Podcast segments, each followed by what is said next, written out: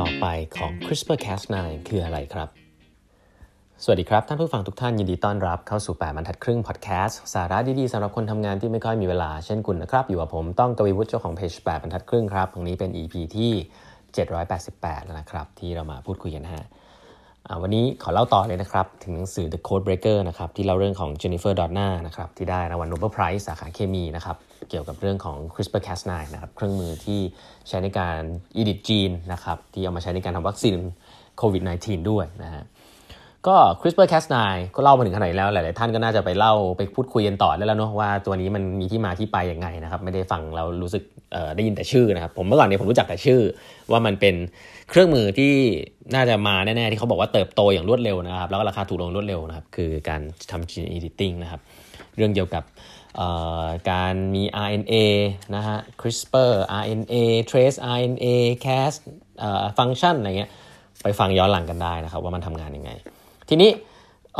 อย่างที่บอกครับ เมื่อค้นพบเรื่องนี้แล้วเนี่ยสิ่งถัดไปนะครับคือการ publish paper นะครับ Jennifer Donna กับ Emmanuel Charpentier เนี่ยก็ publish paper ออกมาครับ แล้วก็ไป present ในงาน CRISPR นะครับ แล้วก็ได้รับเสียงตอบรับที่ดีมากครับ ที่น่าสนใจคือในวงการพวกนี้ครับ เวลา present เนี่ยเขาไม่ค่อยห่วงวิชากันนะ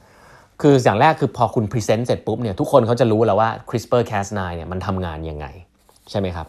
แต่ว่าเพราะฉะนั้นคนในวงการเนี่ยก็จะเห็นแล้วว่ามันทำงานยังไง แล้วก็เอาสิ่งนี้มาใช้ประโยชน์ต่อยอดได้นะเป็นภาษาพวก coding เขาเรียก Open Source นะคือสิ่งนี้มันเอาไป patent ยังไม่ได้ แล้วเขาก็ยังไม่ได้ patent ด้วยเขาก็ publish paper ออกมา คือ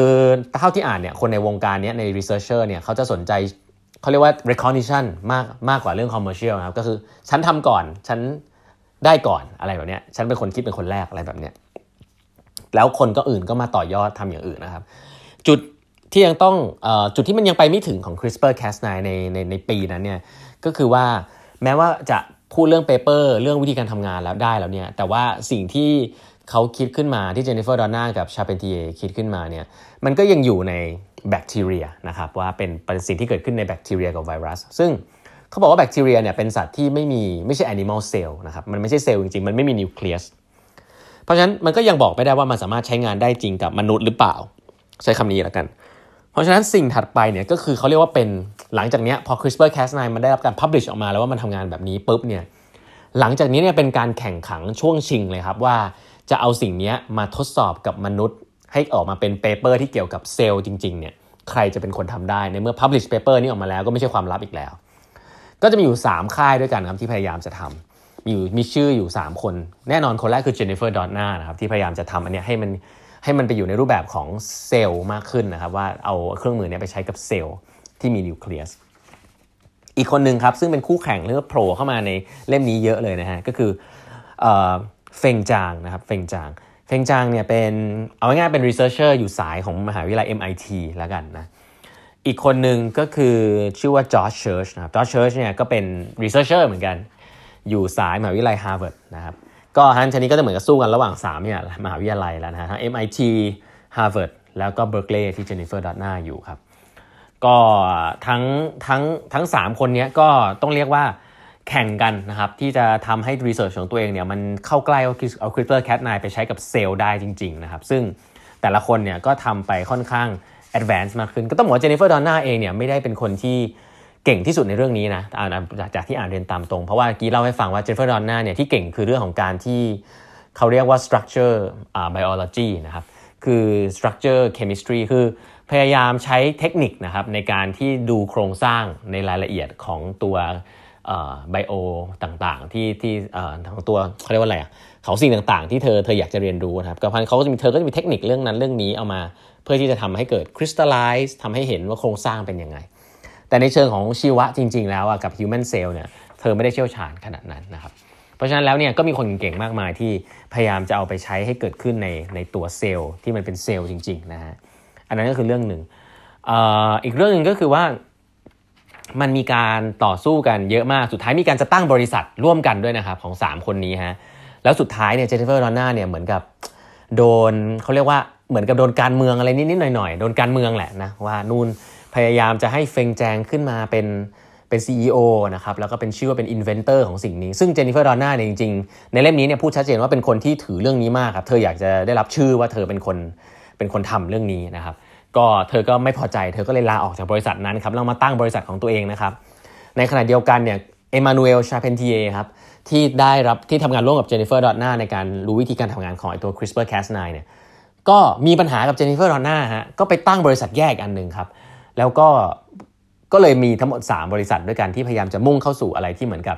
อยากจะเอาไอเนี้ยไปใช้ในที่มันเป็น commercial และเป็นมนุษย์มากขึ้นนะฮะแล้วก็เอมานูเอลชาร์เพนทีเยเนี่ยก็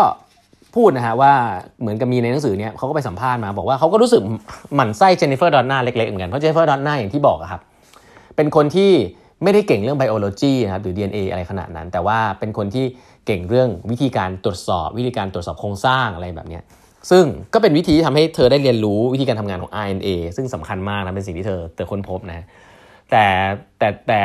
เอมานูเอลชาร์เพนทีเยเนี่ยก็บอกมาว่าเออเหมือนเธอค่อนข้างจะ take credit เยอะอ่าผมว่าประเด็นนี้น่าเรียนรู้นะครับ ว่าเวลาคนเราทำอะไรสำเร็จแล้วเนี่ยก็ take credit แหละไม่ได้ผิดนะครับแต่ว่าเอมานูเอลชาร์เพนทีเยเนี่ยเป็นคนจากฝั่งยุโรปก็คงทำงานกับคนอเมริกัน ซึ่งเขาเจออาจจะดู aggressive หน่อยเนี่ยก็รู้สึกว่าแบบเฮ้ยทำไมชอบพูดว่าตัวเองเป็น inventor นะครับทั้งที่จริง ๆ ก็ จริง ๆ แล้วเอมานูเอลชาร์เพนทีเยถ้าทุกท่านจำได้เนี่ยเป็นคนที่ทำ research เรื่อง CRISPR Cas9 มาก่อนนะครับแล้วก็มาขอความช่วยเหลือทำงานร่วมกับเจนนิเฟอร์ดอดนาจนรู้วิธีการทำงานของมัน แต่ไม่ใช่ว่าเจนนิเฟอร์ดอดนาเนี่ยเข้าใจเรื่อง CRISPR Cas9 ตั้งแต่แรก เรื่องพวกนี้เนี่ยก็มีเขียนไว้ในหนังสือที่น่าสนใจครับก็จะเป็น dynamic ของการที่แบบสัมภาษณ์คนนั้นคนนี้ครับก็มีความไม่พอใจมีความว่าคนไหนเป็นคนคิดคนแรกนะครับแล้วก็สุดท้ายตั้งออกมาเป็น 3 บริษัท อย่างที่เห็นเนี่ยฮะซึ่ง 3 บริษัทเนี่ยครับสุดท้ายก็เป็น 3 บริษัทที่ แข่งกันนะครับ ที่จะทำเรื่อง CRISPR-Cas9 ให้มันสามารถทำให้อยู่ใน human cell ได้นะครับ ซึ่งสิ่งนี้ไม่ง่ายนะครับ สิ่งนี้ไม่ง่าย แล้วก็เขาก็ได้มีการพูดถึงนะครับว่าแล้วสุดท้ายเนี่ยสิ่งที่มันสำคัญที่ทุกคนอยากจะทำให้ได้เนี่ยนะครับซึ่งก็ยังยังไม่มีใครปรากฏชัดเจนนะว่าเป็นของใครก็คือ patent ฮะคือสุดท้ายเนี่ยไอตัวนี้เครื่องมือนี้ถ้ามันใช้กับมนุษย์ได้จริงๆครับมันจะสามารถจดสิทธิบัตรได้แล้วอย่างที่บอกครับ เรื่องนี้ถ้า patent ขึ้นมาได้เมื่อไหร่เนี่ยรวย คน patent ได้เนี่ยรวยแน่นอนนะครับ เครื่องมือถ้าเครื่องมือนี้ไปใช้ไปใช้กับเรื่องของอันนี้ได้เมื่อไหร่ เรื่องของมนุษย์ได้เมื่อไหร่เนี่ยรวยแน่นอนเพราะเป็น gene editing tool ที่ work มากๆนะครับก็เลยเป็นเหมือนการแข่งกันระหว่างการตั้งบริษัทเหล่านี้เพื่ออยากให้มัน commercial ให้ได้นะครับซึ่งเรื่องนี้เนี่ยในในหนังสือเล่มนี้ก็มีพูดถึงค่อนข้างเยอะนะเกี่ยวกับเรื่องของการจด patent ต่างๆนะครับว่ามหาวิทยาลัยต่างๆเนี่ยมีลูกเล่นยังไงบ้างนะครับในการที่จะทำให้จด patent ได้อย่างรวดเร็วนะฮะมีการล็อบบี้มีเรื่องต่างๆ ซึ่งก็ผมคงลงรายละเอียดแล้วกันเนาะแต่ให้เห็นภาพว่าทั้งทุกทั้งทุกคนเนี่ยพยายามที่จะจดแพทเทนต์ CRISPR-Cas9 เนี่ยกับบริษัทของตัวเองนะฮะแล้วก็ไป work กับบริษัทยาแล้วด้วยนะครับหลาย ๆที่นะฮะอันนี้ไม่ได้พูดถึงโควิด -19 นะ อันนี้พูดถึงกับแพทเทนต์ตัวเนี้ยที่ทุกๆคนมุ่งไปแล้วก็อยากจะทำให้เกิดนะครับ เพราะฉะนั้นไอตัว CRISPR เนี่ยเป็น